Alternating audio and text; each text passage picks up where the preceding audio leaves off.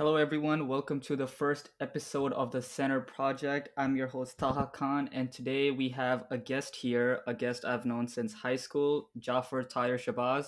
And I would like to Jafr to introduce himself right now, so go ahead, man. Hey Taha, how you doing, man? Hey, I'm great. else. Um, yeah, so my name is Jafr-Tayar Shabazz. Um, I've known Taha since freshman year of high school at Miramar High. hmm Um, uh, right now, I'm a uh, I'm a senior at the Florida International University, uh, majoring in physics with a minor in computer science and a minor in astronomy. Uh, yeah. Damn. Okay, so we got some intelligent, intelli- intelligent guests over here. All right, man. That's awesome. All right. So first off, like this is something I've been asking a lot of people, and we're gonna just start it lighthearted. So right now it's the turn of a new console generation, right? So we Mhm, have the PS5, we have the Xbox One, and also if you game or Xbox Series X, I should say, and mhm, also if you game on PC, there's also the new GTX 3000 series. So mhm. as somebody, I'm guessing, as somebody who games a lot, which one of these three are you most excited for, and which one of these three, if any of them, are you planning to buy? So I'm definitely um that GTX that GTX 30 series is looking real nice. Um I'm Okay. I, I I say I call myself more of a PC gamer. Mm-hmm. Um uh, so I'm planning to eventually probably get the, the 3070 or something like that, maybe the 3080. Um but you know it's funny, I was actually having this uh this conversation with my boys um like last week.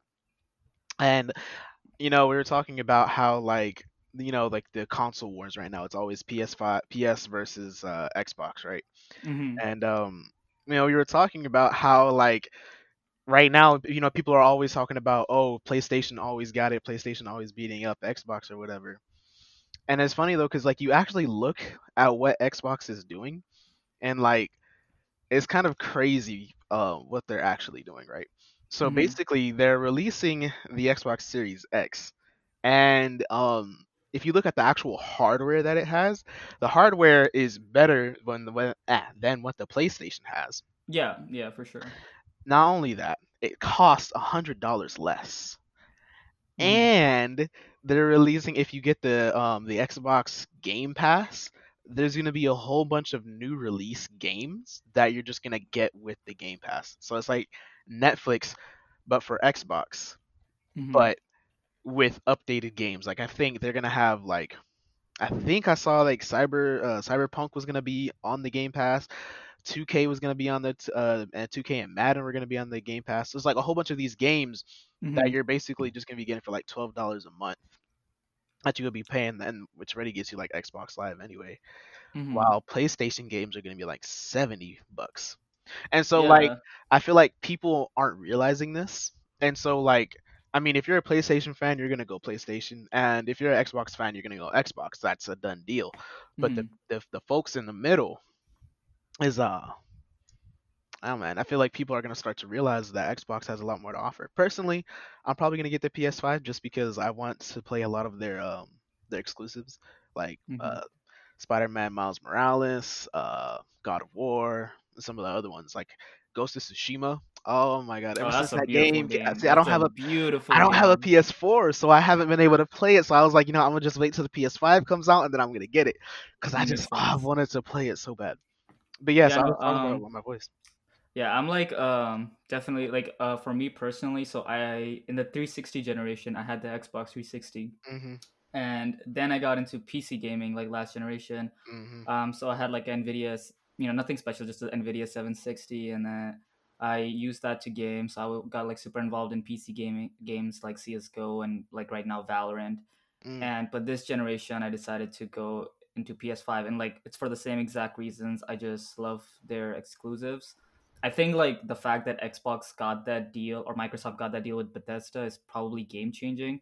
But mhm. still, as of right now, um, I'm kind of leaning towards PS5, and I I already like pre-ordered it and everything because, um, as you said, like Ghost of Tsushima, it's a beautiful game. Miles Mhm. Morales, like I'm so hyped about that. Yeah, I'm so dis- Um, so and I also love the Last of Us series. Um, Mm, that's one of my favorite series. So you know, like I'm really excited to play these games. Um, and it, it, sucks that like console exclusives have to be a thing, or like even like yeah. because I would love to pl- be able to play with like everybody. You know, Mhm. whether you're a PC gamer. I think games like Fortnite and Warzone um, that allow you to do these cross gen. I think or cross platform. These are like the future games, and I hope they start making it more like that. hmm Yeah, but that's awesome, man. Hey, if you're getting a PS5, man, I'll I'll hit you up. Add me back for sure. For sure, for sure. All right. So the next thing I have, all right, we're just gonna start right into the heavy topic. So I know you're a big Black Lives Matter supporter, and um, you also identify yourself as ADOS, which is, hmm stands for American Descendant of Slavery. So I think a lot of people are familiar with BLM, but not a lot of people are familiar with ADOS. So hmm if you wanted to quickly describe what ADOS is and like what the difference between BLM and ADOS is, if there's any or if they're the same thing. hmm hmm So really, um, Black Lives Matter is a more um a broad approach to like I guess um it's not even it's it's actually it's just different. It's just a different um cause. It has a lot more to do with like police brutality, um, you know, the the prison to school pipeline, these types of things, and it has hmm general just like all black people, no matter who, where you're from, your lineage or anything like that. Um, and it's you know just all around getting justice and uh, for the upliftment of black people in general. hmm While ADOS is um it's different because it basically it's um it's a call to um, reparations for black Americans descendants of American chattel slavery, right? Right. So as you know, um when after the uh after the uh, uh Lincoln signed the uh what's it called, man? Emancipation Emancipation Proclamation. Proclamation. Golly, Yeah. my bad. I'm I'm a little tired. Hey, you're fine. um, yeah, after Lincoln uh, signed the Emancipation Proclamation, it was the ordeal, and he sent out to uh, General Grant was to um, give the um, if the if the slaves uh, that they if they revolted and joined the Union side, they would um, free them and give them their freedom, and hmm give them 40 acres and a mule, right?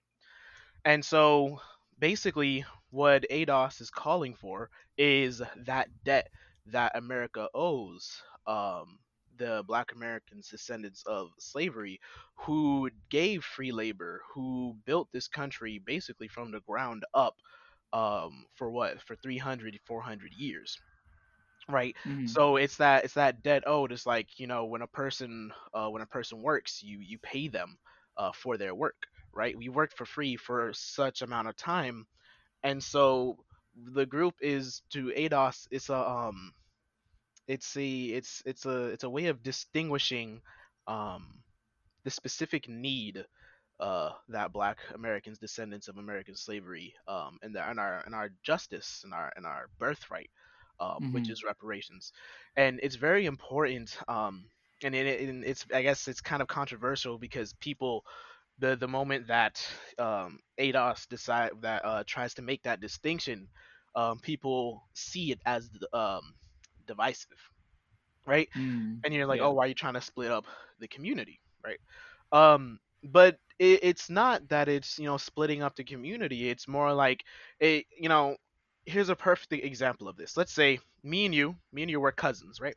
hmm Um, my dad, uh, he um he dies or whatever, Right. and um, there's some uh his will um entitles a certain amount of money and land and whatever to me, right? So then, um, would it make sense that you come to me and say, uh, I should have some of that? Or, you know, why are you calling us cousins now? We grew up like brothers. You know, I should hmm get some of that too, right? That doesn't make much sense, right? Yeah. So that's the same way. It's not, and a lot of people kind of like try to say that, you know, oh, we're not calling other people black or anything like that. No, it's just we're distinguishing lineage so that we can um, basically get our, our justice claim, right?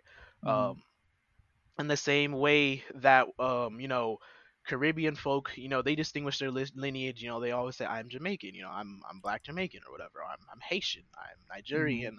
I'm you know I'm all these things. So you know the controversy around it is it's kind of like for me I kind of see like uh, uh, it's almost as if like um self not selfishness but like I think it's just more of like an, an it's just an education.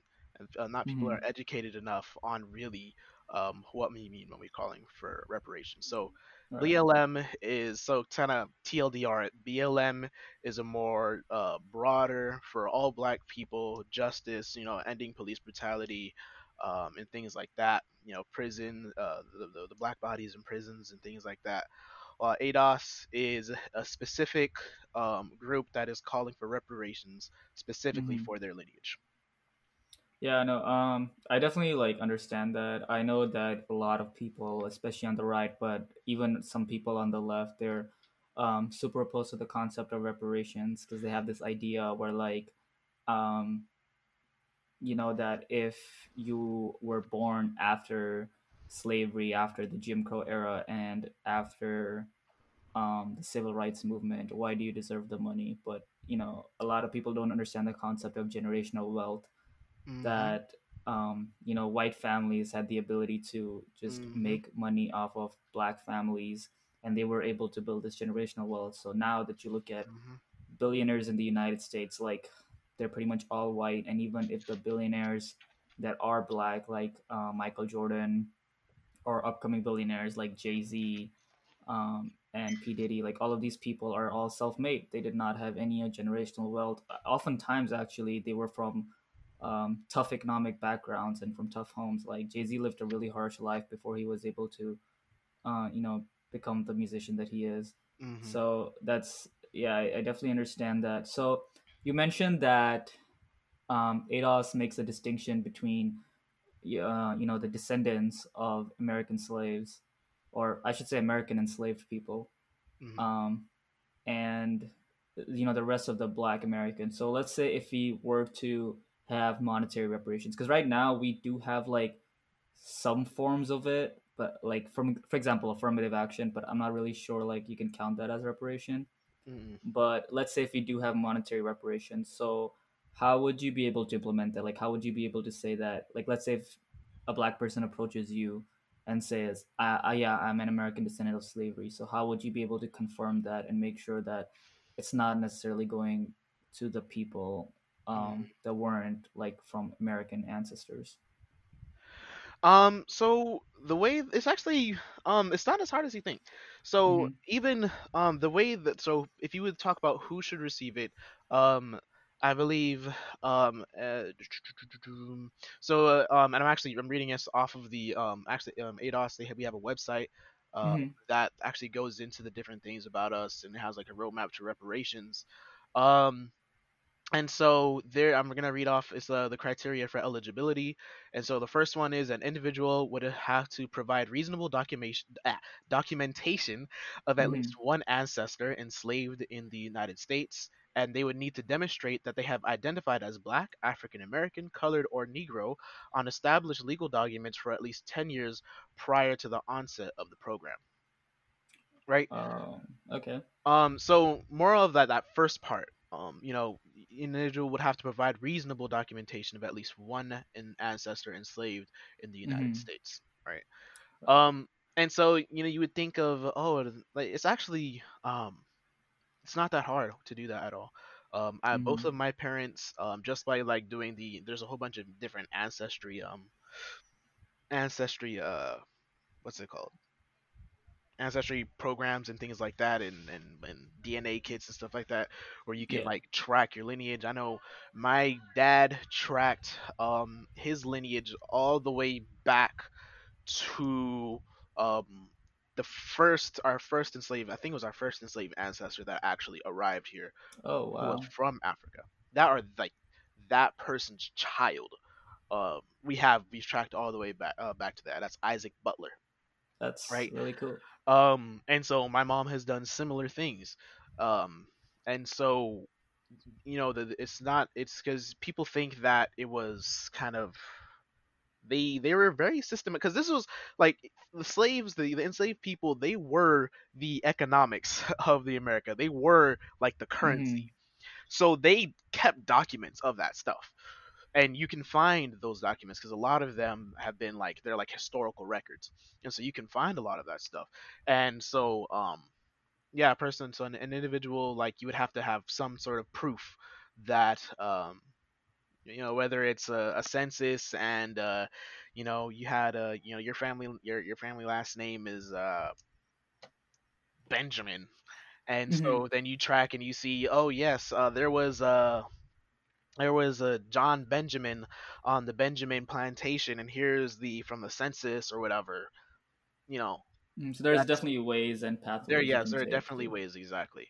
Yeah. hmm So um, just so you mentioned that like ADOS has a website and everything, so it's hmm like an organization. So um, is it is there like a projected amount that they have expected that per person should receive, and that in general, like collectively, the American government has to pay? Uh, I'm guessing it's somewhere in the millions or billions, but like, what do you, you guys have like an exact amount? um. Yes. So on the lower end of so the way that they calculated it is Mm-hmm. they took they took the amount of um enslaved peoples from the time and then they calculated it based off on the um, I guess the dollar uh, equivalent of what 40 acres and a mule would be because they said for each uh, Mm-hmm. male household in a family I believe um, and so they they took that and they converted it into what it would be today in US dollars and hold your seats hold, hold on hold on to your Mm-hmm. seatbelts the projected amount um the, the debt owed is somewhere between 5 to 10 trillion dollars wow. Um, that's the amount owed. So now, a lot of some of the main pushback that people give to um reparations or against reparations, they're like, oh, if you give a if you give a crackhead on the street, and it's very crude that people use this example, but you give a crackhead on the street uh, a check for a hundred thousand dollars or a check for some huge amount of money, they're just gonna Mm-hmm. spend it all on crack and drugs over the next year, and then they're gonna be even worse than they were on before. Before, so reparations is there is a monetary um, part of it, but there are also other parts of it um, that are meant to actually repair us. We are um, as a people we are broken, right? Right. Basically, I don't know if you saw this the, the video of um there was this video circulating around where this uh, this this sister she was basically um giving an analogy of what um what life like was in America for uh, Black Americans. That she used Mm-hmm. Monopoly. So this is the way that she went about it. She said, "Okay, so imagine you're playing Monopoly, but for the first uh 200 rounds of Monopoly, let's say like 200 rounds, like 200, 300 years, um, you weren't able to make any money. You just had to Mm-hmm. go around doing stuff, and you weren't able to make any money, while everybody else was able to make money. Right. Then after those 200 300 rounds or so you say okay you can make money now but then every time they pass a certain point you take it all away you take it all away Mm-hmm. Then after that you say okay now we're gonna actually let you play now. We're not gonna bother you. But why aren't you caught up with everybody else? Why don't you have any wealth right? Yeah. or why you know you you've you've done all this for for generations and generations uh why why are people so poor? Why are they crackheads you know? It's not like we flooded your neighborhoods with crack in the 80s right? No. It's not Mm-hmm. like we put all your you know your your men and the young boys in in prisons. No it's not like we did that. It's not like we lynched them all right? And so and you look at the wealth gap between the average black american family and the average um or the the the the, the, uh, the median i should say not the average the median um Mm-hmm. white family it's 1700 and i believe this was like in 2016 I- i'm getting these numbers from. It was the average the, the mean black the, the median black family had $1700 of wealth. Now when we say wealth we mean after you sell everything and you pay off all your debts and you say hard cash what do you have for yourself?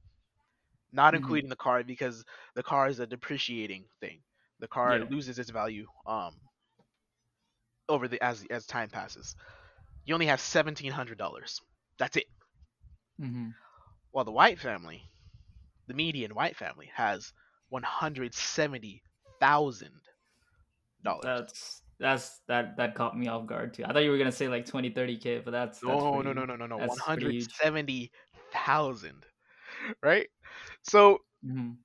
and then is and then not only so you, you have so there there's no way for our people to to catch up or to just even become stable without the government who allowed us who one broke us and who allowed us to even be further broken to repair us that's why it's called reparations you're repairing Right. Mhm. so then this now reparations it comes with a monetary thing um it has uh, parts about um you know doing more contracts with black businesses um you know uh, giving more funding to the SBA SBA loan program giving more money Mhm. to the HBCUs health programs mental health programs guidance counselors and things like that so that when we do get this we were able to actually maneuver and grow right and I mean, as an like as an enslaved people, we're uh, we uh, as descendants of an enslaved people, we're probably not going to be equal with white people, but definitely if you look at the trends, like if you were to Mhm. look at the graph of the trend, um, white families their wealth grows over the years, while black people has stayed even and even decreased.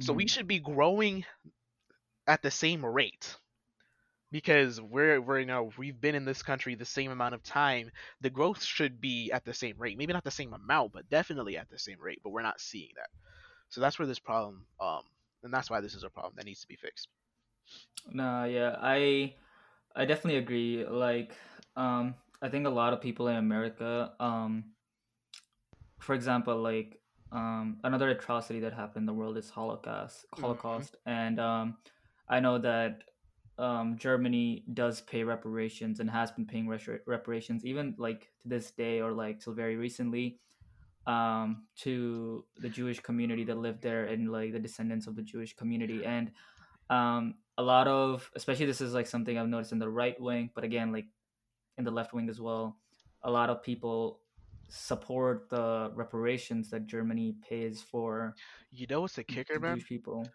hmm america the american government also pays the um those jewish families reparations Yeah, well exactly. hmm That's and I was America wasn't even directly involved with the Holocaust. They were on the opposite side of that war, but America pays those hmm reparations, right? Yeah, and by no means I'm saying that like the Jewish community didn't deserve it. Of course they did. no, and exactly, yeah, they deserve their Yeah, stuff, of course. and but it shouldn't. It if any like that should like it should be set as an example for America to do the same for its hmm black community. hmm Um, yeah, I I 100% agree. Obviously, um, when I was in high school, for example, um, like you know that I I like I'm not an American born citizen, right? I came here hmm in seventh grade.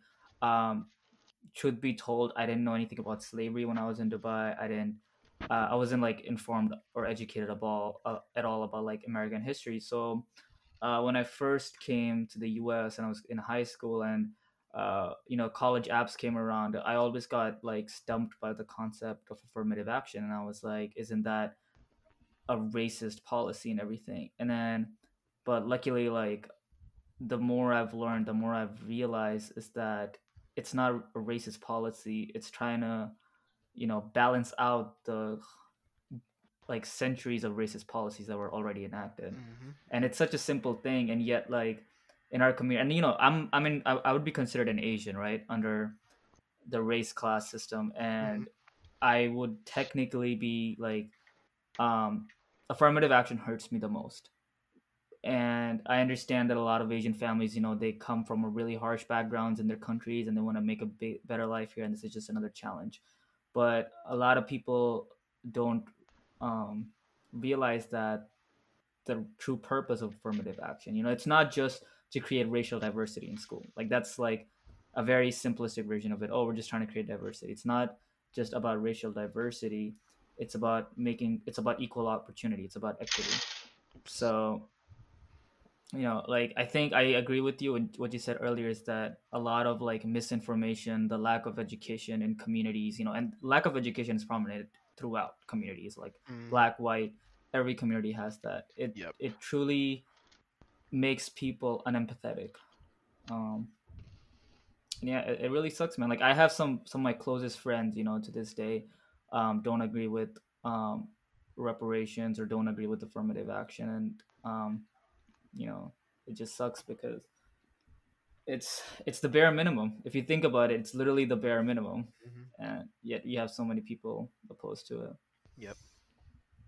Um, but I appreciate you talking about it. Um, it's definitely informative. I definitely learned a thing or two. Like that figure about the hundred and seventy thousand. That is insane. Yep. And But definitely, um, no, don't just take my word for it. Uh, definitely, if you want mhm, to check out and you know go further into it, because I'm by no means an expert on it.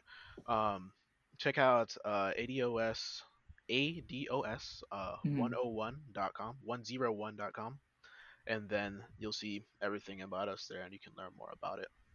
right.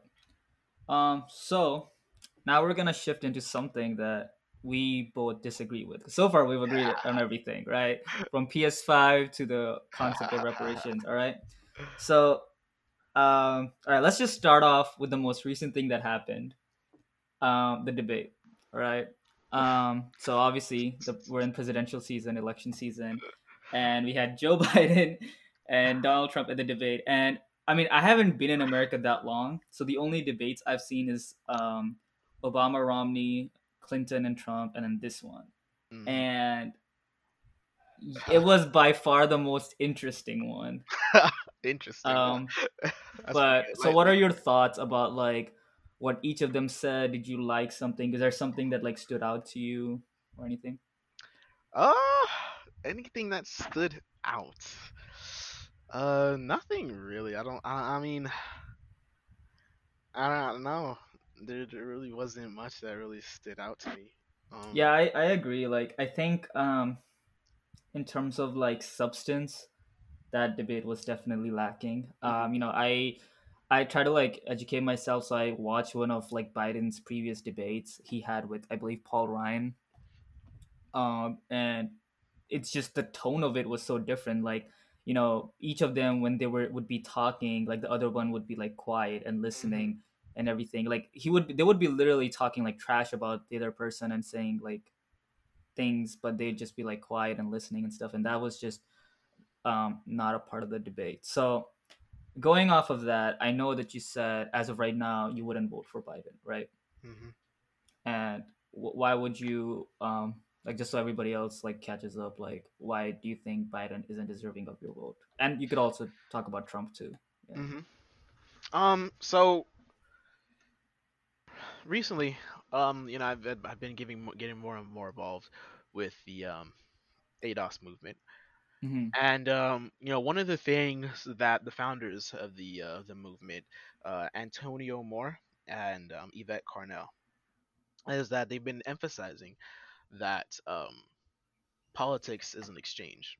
When you Right. vote for somebody, you are not just voting.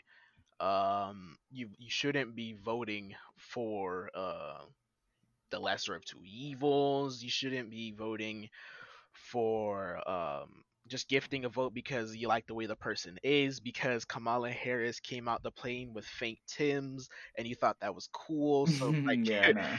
You know, you know, or you know, Joe Biden had an interview with Cardi B, or Hi- Hillary Clinton says she had hot sauce in her bag. You know, these aren't the things that you should be voting for. You should be voting for policies, Mm-hmm. policies that specifically benefit you, um, you or your people, right? And so, um, I feel like for too long, the um, you know, black people have blindly supported the Democratic Party with nothing in return. Um, Mm-hmm. we voted Obama into office. Obama did absolutely nothing for us. Um, lit- literally nothing. Um, you could say, oh, he did Obamacare, but Obamacare was actually very bad for a lot of people because basically the way Obamacare went was that if it forced you to, um, from what I understand, once again, I'm Mm-hmm. not a political expert, but I, I'm just politically inclined, I guess you could say. Right. Um, but it it forced you to get insurance, and then you had to pay high prices for it, and even if you couldn't afford it, so it was like it was just like if you couldn't afford for insurance, it was if you couldn't afford the insurance, it was actually just terrible. Um, Mhm. it was like a a failed Medicare for all. Um, that failed really badly. Mhm. And so like people like say, oh yeah, Obama did Obamacare. Even that's not much help. Um, so specifically for Black people, the people who really put him in office. You know, we constantly be coming out with numbers, ninety above ninety five percent, above ninety six percent. I even think, um, probably way even higher for Obama, but definitely even with Clinton. Um, Mhm. it was like black black women was 98 and like black men was like 96 something like that Right. um, and so you know and but for all of this just for them not to do anything for us um and it's kind of like we don't and doing the same thing again for biden we're not seeing um anything that really improves for us under biden it'd just be just as bad um i mean i know trump is crazy as hell but we don't expect much from Trump. We expect more Yeah. from our party. Yeah. exactly Um. Well, so as far as at least Obamacare goes, because um, this is where I differ from a lot of my friends, Mhm, is that I personally don't support M4A. mhm, Um, but I do like the concept of Obamacare. So the issue was with Obamacare during Obama's years was that it faced an insane amount of opposition, and it's still to this day. And Obama never truly was able to implement what he actually had planned out for Obamacare. Um, this is something like Biden has touched on too. A lot of people have touched on um, in the Democratic Party that um, the reason Republicans are so easily able to attack it is because it was never finished. It was just a half-made plan. You know, after so many changes uh, due to like party differences and everything, that it came out very messy.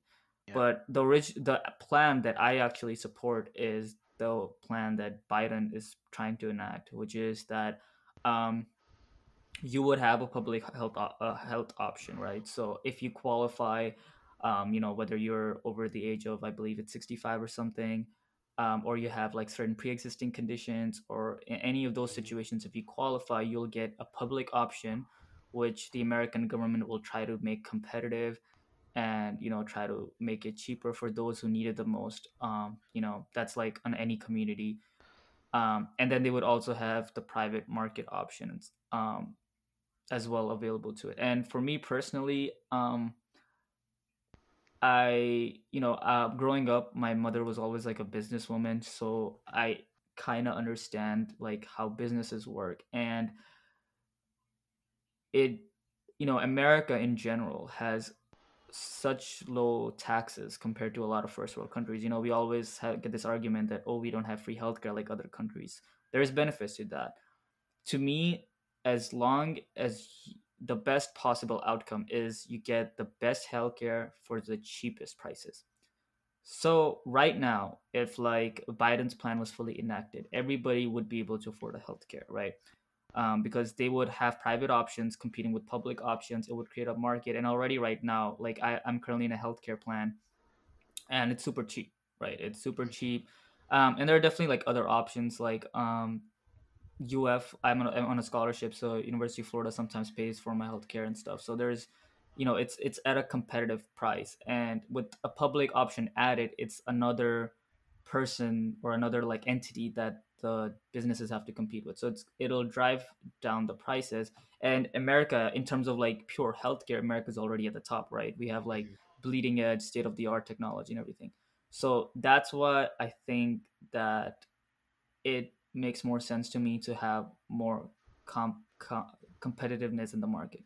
Mhm. Now, of course, like I understand the argument for M4A. Um, I 100% understand that, but to me, I realized that um, what M4A causes, because what M4A would actually um, end up doing is that you would everybody would have to eventually pay M4A with taxes, and the issue is is that the upper class, right, these billionaires, you know, even Trump with his seven fifty dollars, and they all find loopholes. They all have these like things that they go through, and they don't pay their taxes. Mhm. So in the end, like it would be the middle class and the lower class that is gonna have to uphold the weight of M4A. So it sounds Mhm. good in theory where it's like, oh, everybody's gonna pay for it and it's gonna be all equal. But in the end, it's gonna be fallen upon, you know, the middle class and the lower class. Mm-hmm. And some people, like for for example, me, like right now I'm young and everything. I don't really need a lot of health insurance unless like I get in an accident. I have never like really need any health assistance. But Mm-hmm. if my taxes were suddenly raised, like my income tax, because I work two jobs, if it was suddenly raised to a high amount, I know it would make my life really difficult and everything. Yep. In an ideal world, right? Um, I think I'm like a big advocate for closing all these loopholes that all these big companies have. So in an ideal world, I would love for them to, you know, give a lot of the money that M4A requires. And it's kind of like a um, slope. So, you know, if you're um, in the lower class, you pay very few in taxes, if not nothing, et cetera, et cetera, et cetera. Which is also why I never supported Sanders' campaign, and which is crazy because in 2016, those who know have known me for long, I was a big Sanders fan. I was never really a Hillary Clinton fan, for you know obvious reasons.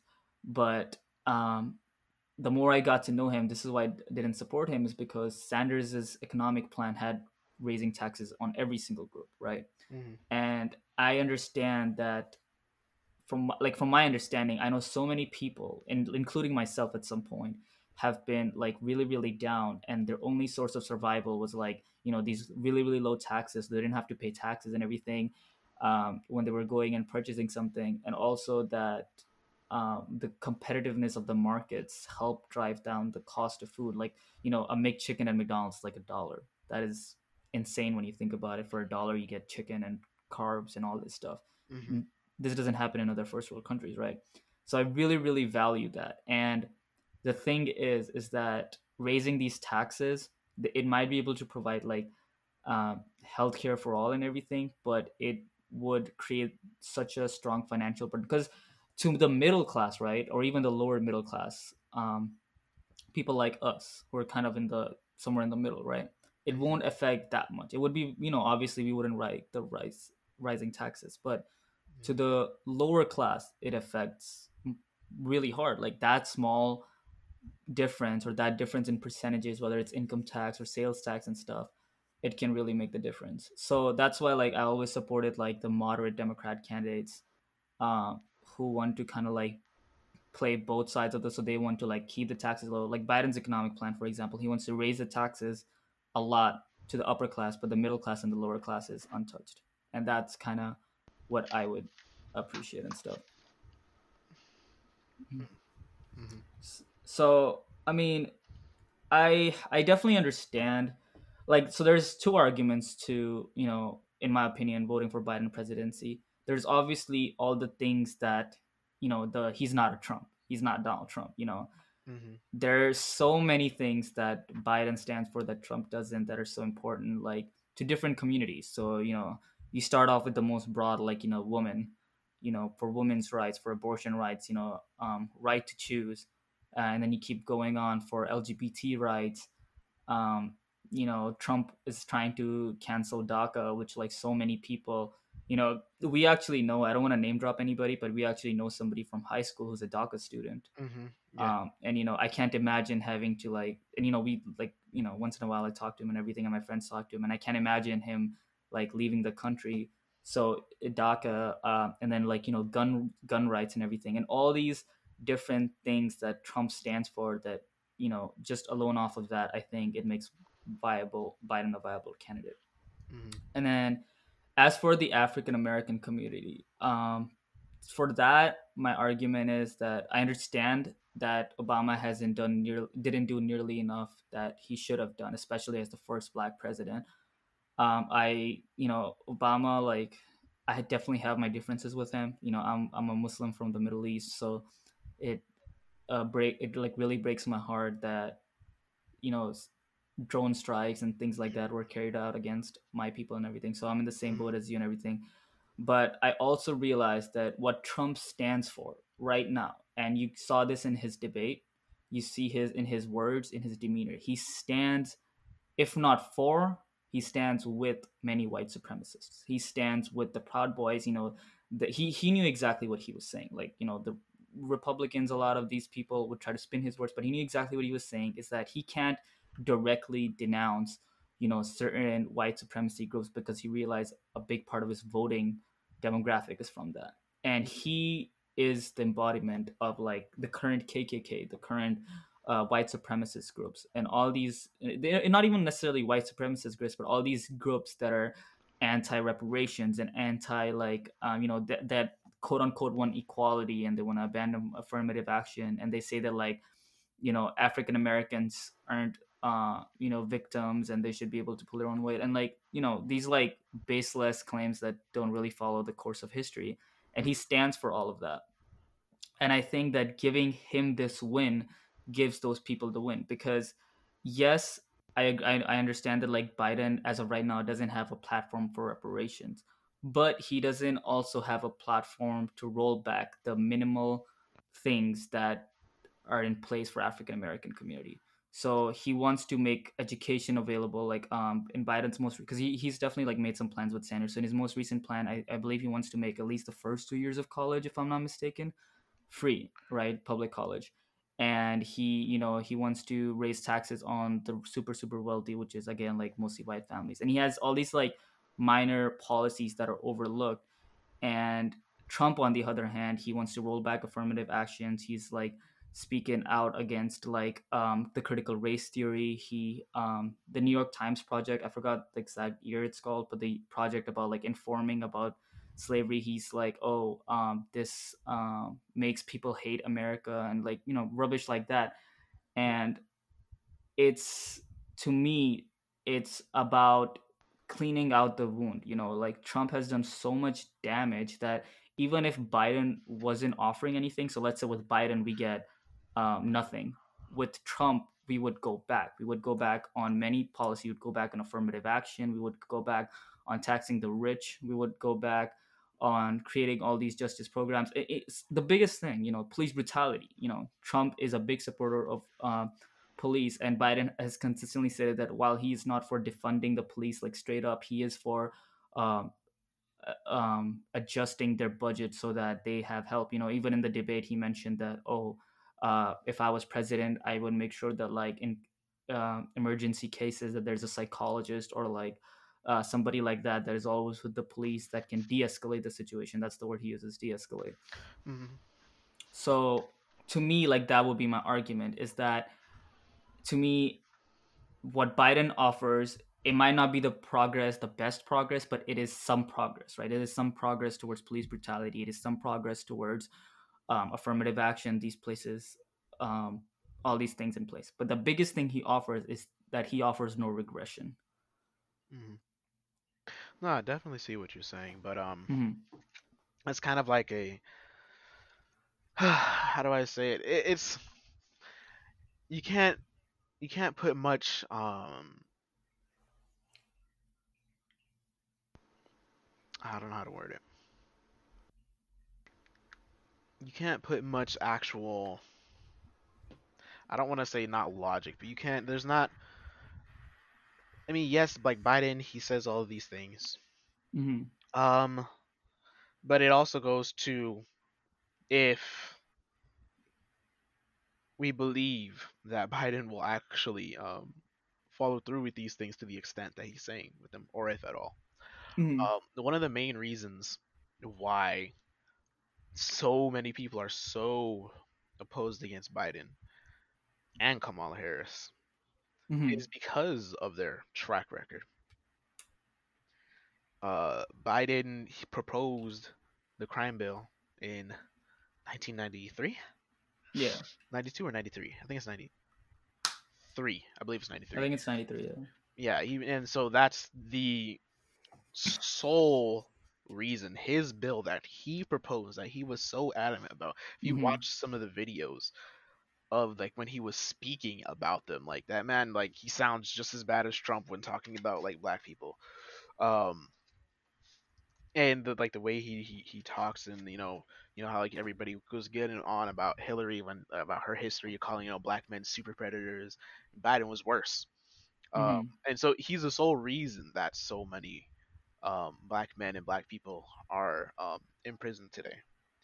Kamala Harris with her um with her law that she passed um, where she was um, incarcerating um, incarcerating people for for for their kids um, that were missing school for hmm whatever reason um, and that um, that affects mostly um, black families, right? You know, there were a lot of black mothers that actually single black mothers that were in prison because their kids were missing school for whatever reasons.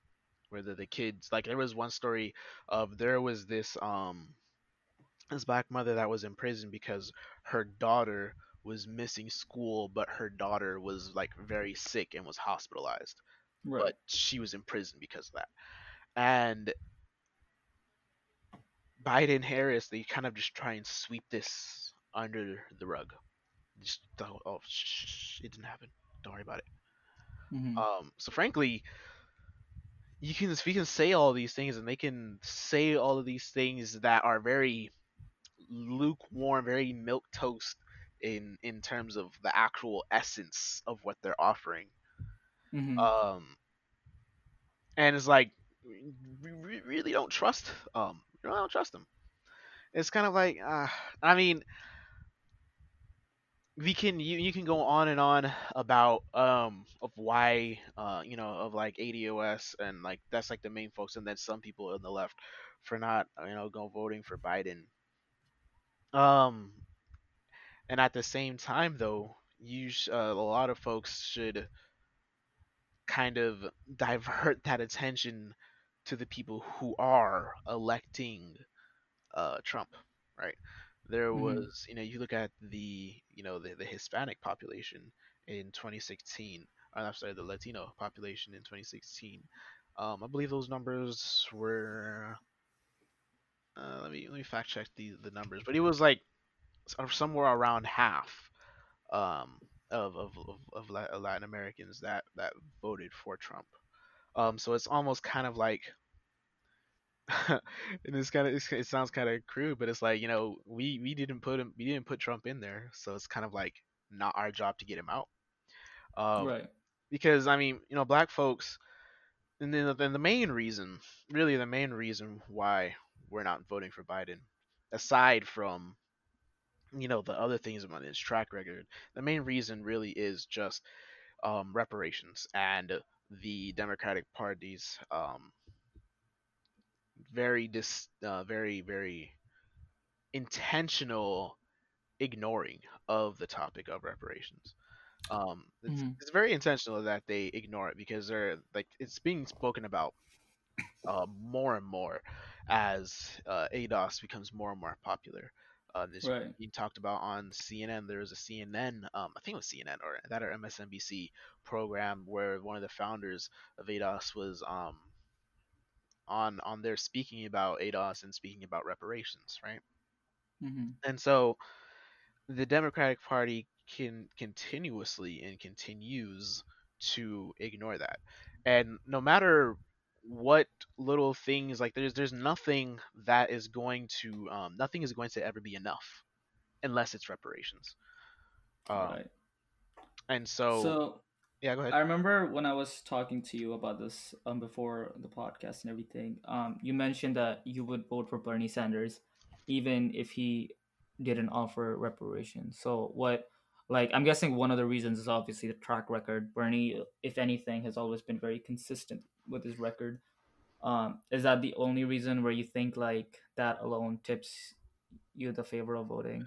No, but it's more like with Bernie. Bernie was basically what Bernie was doing is that he was ignoring reparations specifically for Black Amer- uh, for ADOS, and he was trying to basically loosely give everybody reparations. hmm Loosely, not exactly, not the exact numbers, but you can kind of think of it like that. Um, Yeah.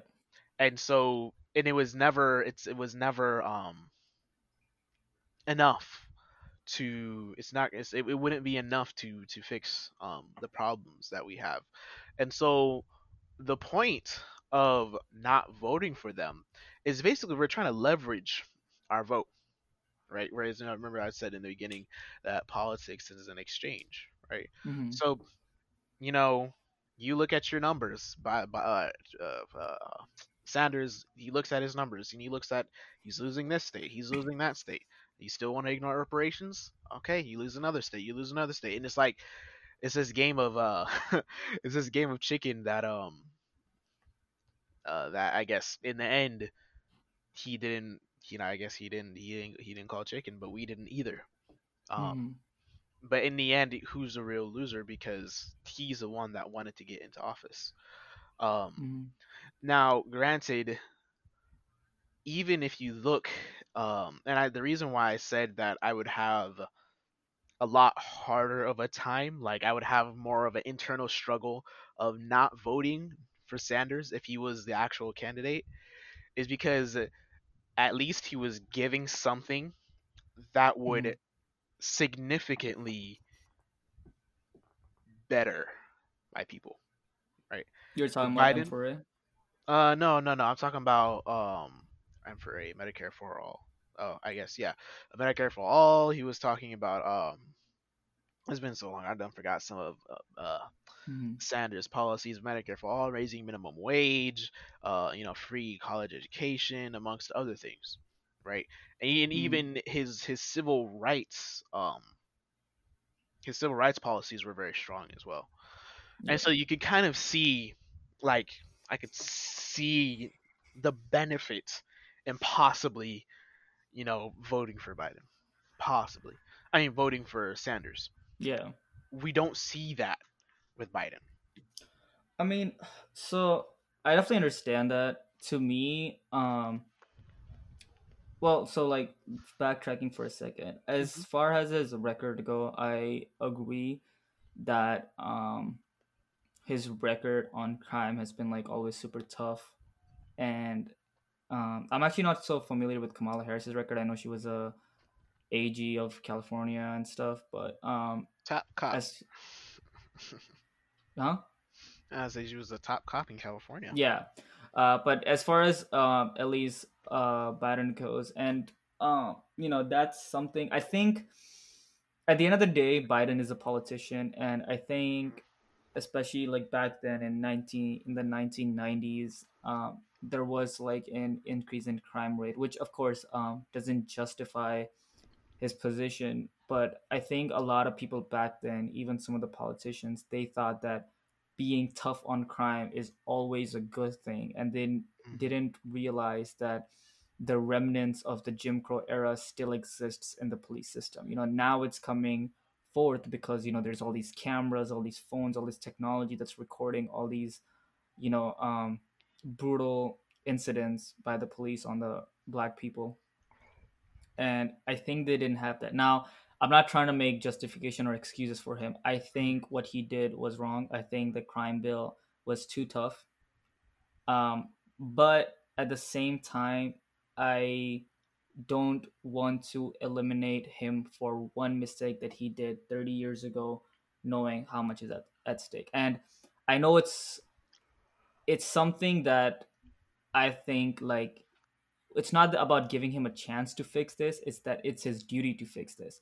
That man is already like what 74 super super old 73 i think it's his duty to come and fix his issues to solve the issue that you could say that him and kamala harris not necessarily created but definitely exacerbated. Um, and you know that's one way to look at it. And the other thing is is that i think the whole the chicken example you mentioned i think that generally works if we weren't in the situation we are in right now. Because right now if you look at every single like category right?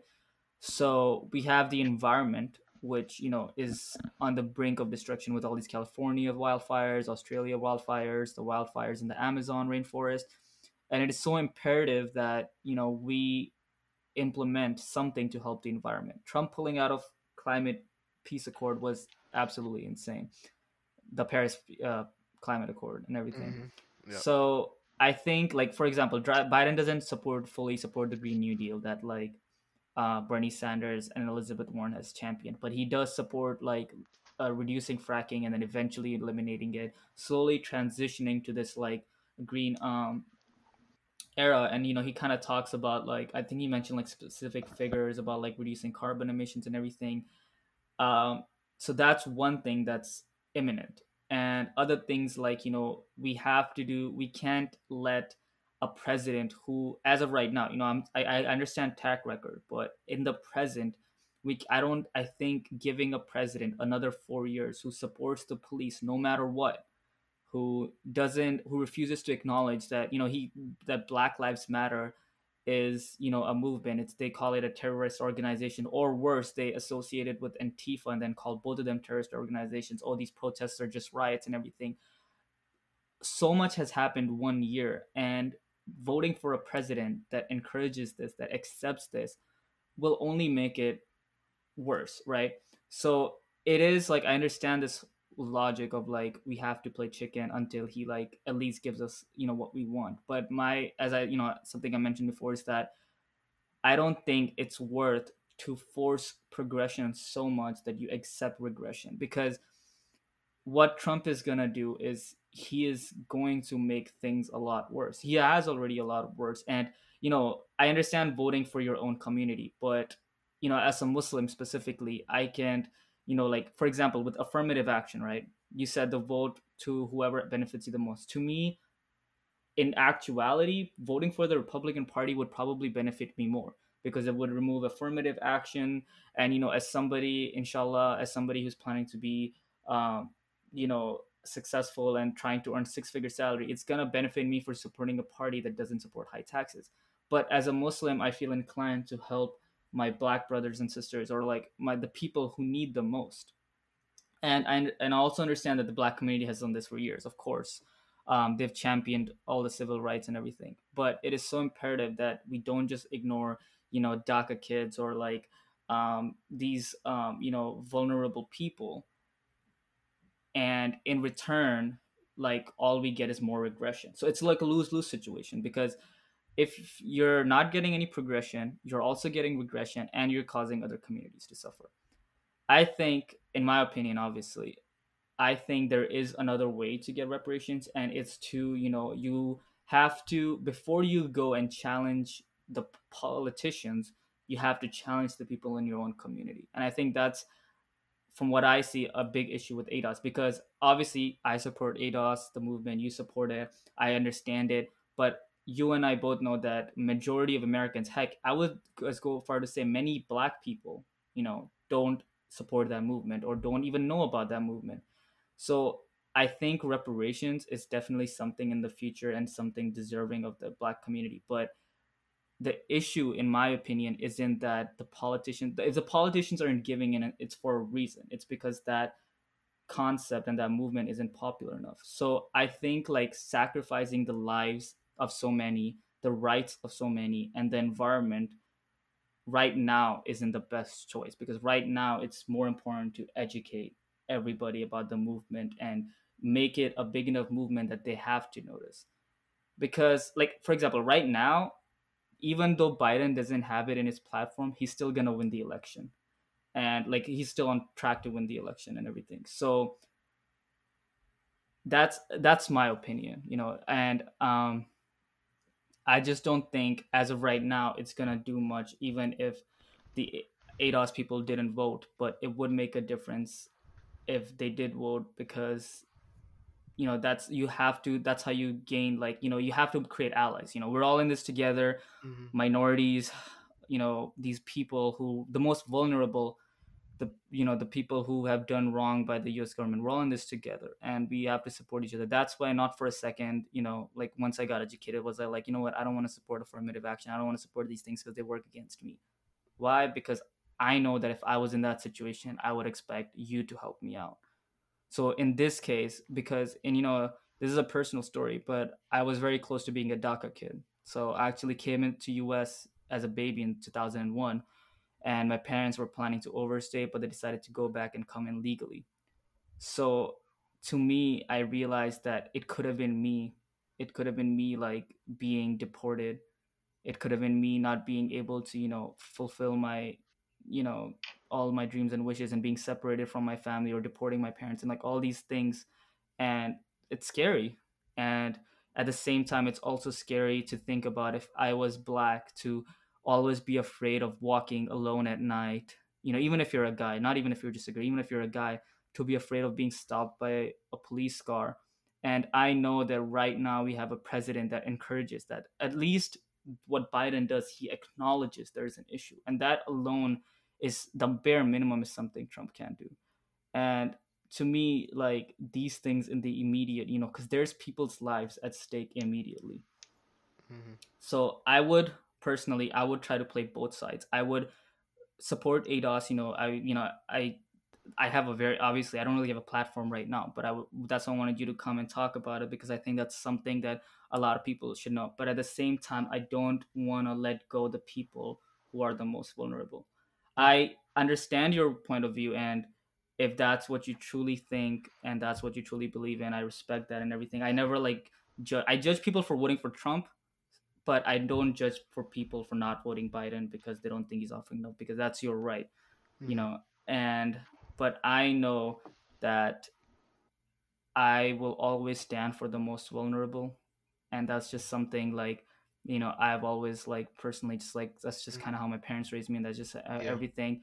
But I also understand that I'm not black, so I don't understand how I can never truly understand the impact of slavery and all these things that happen in the black community. hmm So I understand your point of view too. But. It's I, kind of mhm, it, it's kind of that same way of standing for the most vulnerable. It's just that I feel that my people are the most vulnerable.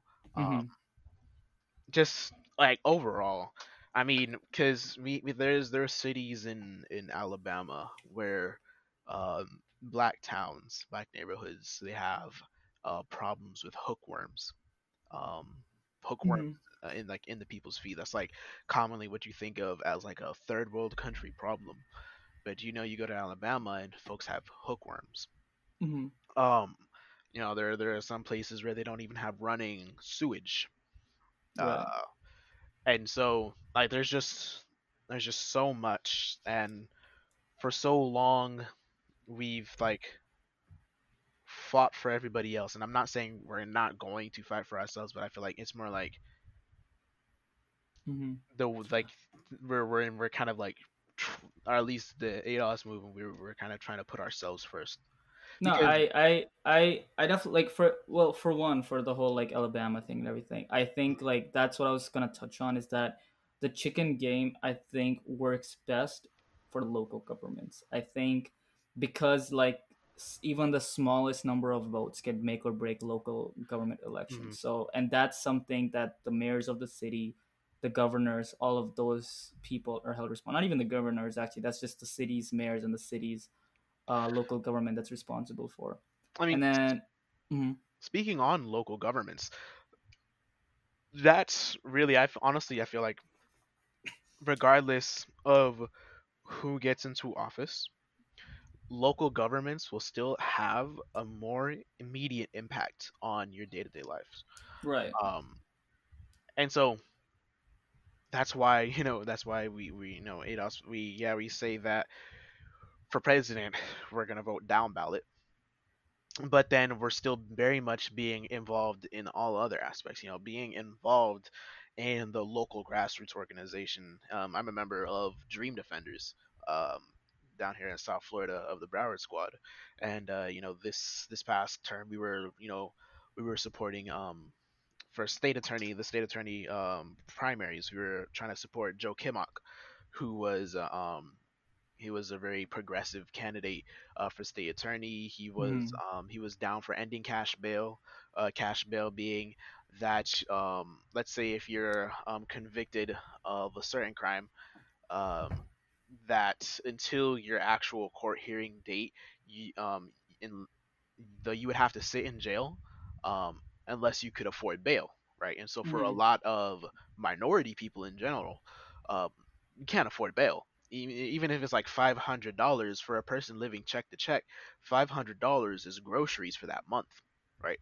So they, they can't afford like for a family like for say a single mom and and their 18 year old son got caught with a couple grams of weed um you know he's in jail now until his court hearing three months later and she can't afford uh, bail because she has to feed the rest of her family right Um, so that's hmm one thing, you know.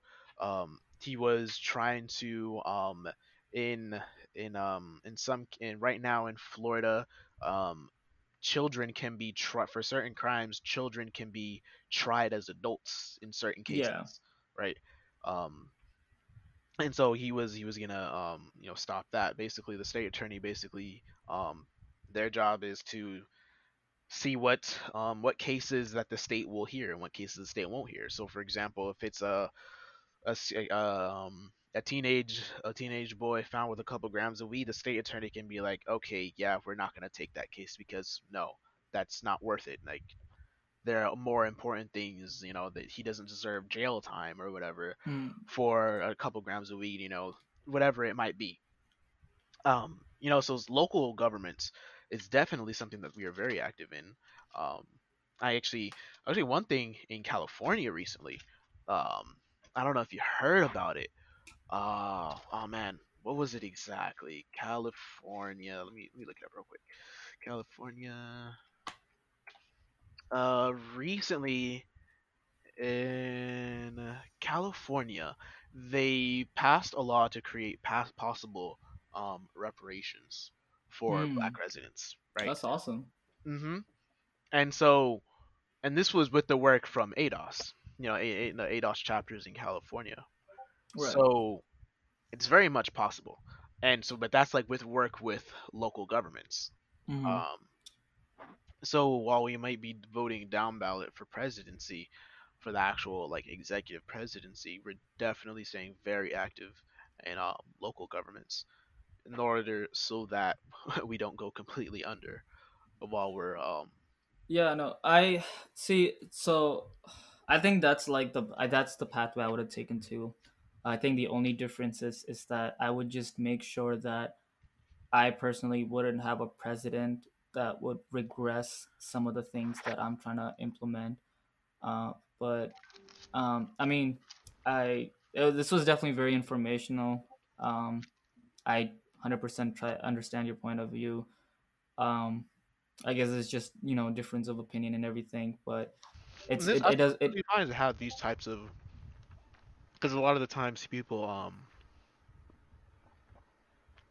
people like to say oh you know why can't we have differences in politics this is like one of those types of differences in politics that mhm. is allowed i mean I'm not gonna try and tell you, no, you shouldn't vote for Biden because reparations. No, reparations is my problem, and that's completely fine. No, no, That's my I, I think it's problems of everybody. I mean, I like mean, I, I yeah, I don't want to say that. Um, yeah, no, I, I that's that's like kind of what I was gonna say is that um, I you know regardless of like whether ADOS decides to vote for Biden or not, I still want to support because I understand what they stand for, and you know it's like a good cause that they stand for. Um, you know, if I could give you leave you with any advice, is that um, I guess like just think about it a little more if you have already and you still don't but i would you know definitely advise and everything because Mhm. um you know this is something i was talking to a couple of my friends about too is that don't be settled so much on progression that you forget that regression is possible too. And you know right now with the amount of racism that's coming out with the amount of like you know all these militia groups that's coming out it genuinely feels like that this country is regressing. It's genuinely a shame Oh, man. definitely, man. yeah, but um, I honestly mhm, like. I don't want Trump to win at all, but I mhm, honestly feel like a lot of these uh these white supremacists out there and the the Proud Boys and all those guys, I genuinely have a feeling that if Biden wins, inshallah, mhm, when Biden wins, right? I'm not gonna vote for mhm. him, but hey, I don't want another Trump. yeah, I appreciate um, that. but no, when if that happens, I genuinely feel like there is going to be some blood Hundred percent. in the streets. Like I genuinely feel like some of these guys are probably gonna they're gonna come out of their woods and you know people like to be like oh the rednecks are gonna come out of the woods and they like oh I wish they would pull up. And you know people don't really understand how serious it is but these guys are literally in the woods ex-military ex-marines military trained with high hmm grade weaponry. They could take over a town Yeah, um if they wanted to. And i feel like they will if uh if they if they if they don't like the up, outcome of what happens in November. So um, you know, I guess I like pray that doesn't happen. That's one like, thing that I've that mhm, I'm definitely guess worried about. yeah, I guess the only thing we could do is like, and, and like as you say, like you know, we're both Muslims, so we could pray to God, pray to Allah that like, you know, I I'm glad that at least like you know you even though you're not voting for him, you'd still like prefer like Trump to not get another four years. I, Oh, I most appreciate that. And um, yeah, honestly, like I want to see those guys lose. I want to see that you know they've lost, that they don't, you know, that America truly has a chance to be as it's not right now, but I would like to see that in a couple generations, eventually with time, it becomes, you know, truly uh, the land of the free, truly, you know, a place where you know the American dream is a reality. But Mhm. anyways, we are a little over time. So first of all, thank you so much for coming. Um, I appreciate it. You know, it's my first podcast, and honestly, could not have th- thought of a bit. Like, I'm so glad I invited you. I learned a lot. Um, I hope I was able to, you know, share some of my knowledge with you Yeah, too. definitely. Yeah, I learned Yeah, but um, thank you so much. Um, do you have any last words or anything else to say? Uh, free Imam Jamil Al-Amin, man. Free Imam Jamil Al-Amin, aka H. Rap Brown. Um, he um he's he's uh let's say um, our our modern day Malcolm X, and he's been imprisoned um Mhm. wrongfully um since uh for about 20 20 30 years now, Oh somewhere in wow. between there. Yeah, Um, I'm not sure about who that is, but I'll, you know, that's I definitely I'll somebody. I'll s- I'll send you up some stuff. Um, like where there where there's basic um he was basically um one of the uh he was a part of the Black Panthers and Mm-hmm. then he then converted to Islam and when he converted to Islam he took a very um Malcolm X-ish type approach of black um in terms of uh the, the socioeconomic politics type stuff I, ca- I can't think of the actual the word for it Mm-hmm. Yeah. um for but for black people as well as combining that with Islam Mm-hmm. and um the way you know the way that he had with his words he he's basically they he's charged for a state level crime but he's held in federal prison Mm-hmm. um at one of the, the the worst federal prisons um in the US and you know for for like over the 20 years that he was in jail for a good amount of that time 18 out of the days he's been in solitary confinement um it's just it's really bad um and so they're right now they're um his family they're trying to get his case relooked at so that they can bring him back to Georgia because right now Mm-hmm. I don't know exactly where he is but he's like in some federal prison they're trying to bring him back to Georgia prison so then they can then reopen the case in Georgia to have a relook at it because basically they had him um they charged him with uh killing a cop Mm-hmm. and then um some years later the actual person who did it they have it on record like court records like he was the the actual guy who did kill the cop in a court hearing he um sep- like he said it it was he was in court for a separate reason but in court he said that oh yeah and i'm the one who killed the cop or whatever something like along those Mm-hmm. lines Yeah. and even then they still haven't reopened his case they still haven't freed him because he's innocent it's proven that he's innocent um and so basically, the reason why he's still in prison now is because he's a political prisoner. Because if he were to get out, um, like now he he would be somebody like if you think about it, like people like to see like the black community, people think of the black community as like a monolith. Um, and it's Mm-hmm. not. It's very very diverse and divided in some ways. He Mm-hmm. would be somebody that could unify the black community and the Muslim community and give it direction. And Mm-hmm. America is afraid of him. That's why they're trying to keep him in prison. They won't even let people like visit him in prison if they're not like his immediate family or his like lawyers. Um, like they don't want anybody getting in contact with him. That's like, like I I, I really like um recommend you like look up some stuff um from H. Rap Brown and then look up some stuff from Imam Jamil Al-Amin. So during yeah, his no, H. Rap sure. Brown Um, days and then his mhm. um Jamil Al-Amin days, just see what he was speaking about and just the words that he like he would be a force of nature um if he were to be uh and he he, would be somebody who would actually uh definitely Mhm. propel us for the better so Yeah, no, I'll definitely yeah, thanks for um informing you that. I'll definitely look into it for sure. But hmm um yeah, thank you. And again, like, thank you for so much coming. Thank you for like putting in an hour, almost fifteen minutes of your time into this. I really appreciate it, man. Yeah, man. Most definitely, bro. Anything right. from my boy, bro. hey, yo, I'll keep in touch with you, man. Gotta Most get on that PS5 for sure. Most definitely, bro. And I'll, I'll yeah. definitely make sure I continue to follow your podcast. I would love to see how how this thing grows and where it goes. Appreciate that, man. And for those listening, um, so this podcast is uh, if you're listening it on Spotify or Apple Music, um, it should be uploaded to both of those platforms, so you can access it there. And thank you guys all for joining. And then again, thank you, Jafr, for coming. All right. mm-hmm. I'll see you guys in the next episode. All right. Take care, everybody.